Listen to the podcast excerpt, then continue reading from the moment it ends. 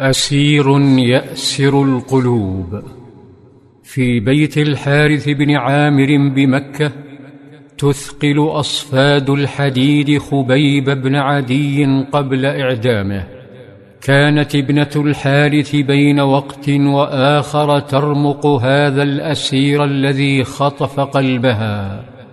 أذهلها ذات يوم مشهد غريب. حين حدقت بعنقود عنب بيده غيرها ذلك العنقود وهي لم تذق. من أين حصل خبيب عليه؟ فمكة ليس بها عنب بل الموسم ليس موسم عنب. أدركت أنه مقطوف من عالم آخر فقالت ما كان إلا رزقا رزقه الله خبيبا. حان يوم إعدامه فاستعار منها موسى حلاقه ليتزين للجنة.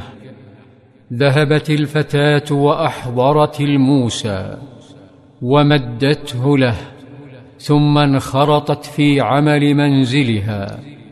بينما كان طفلها الصغير يلهو بقربها. درج الطفل ثم وقف يتأمل ببراءة هذا الأسير الطيب الذي ابتسم له ولاعبه فلان الطفل وألقى بجسده الصغير عليه وتقلب في حضنه.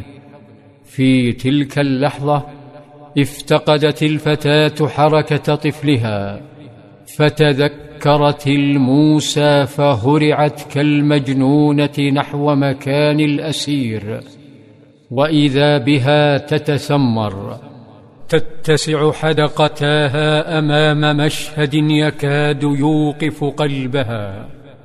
طفلها على فخذ خبيب والموسى بيده واليوم يوم الثأر. كان سكوتها يتوسل. وكانت عيناها تناشدانه الرحمة فنظر إليها وشعر بمسافات الوجع التي قطعها قلبها فطمأنها وقال أتخشين أن أقتله؟ ما كنت لأفعل ذلك إن شاء الله تعالى. فأدركت رقي الثقافة التي تشربها. وتحضر الدولة التي هو من جندها. فقالت ما رأيت اسيرا قط خيرا من خبيب. مرت الساعات وإذا بأصوات الرجال تخالط أصوات الحديد والسلاسل وهم يحركون خبيبا ليعدموه. حان الرحيل.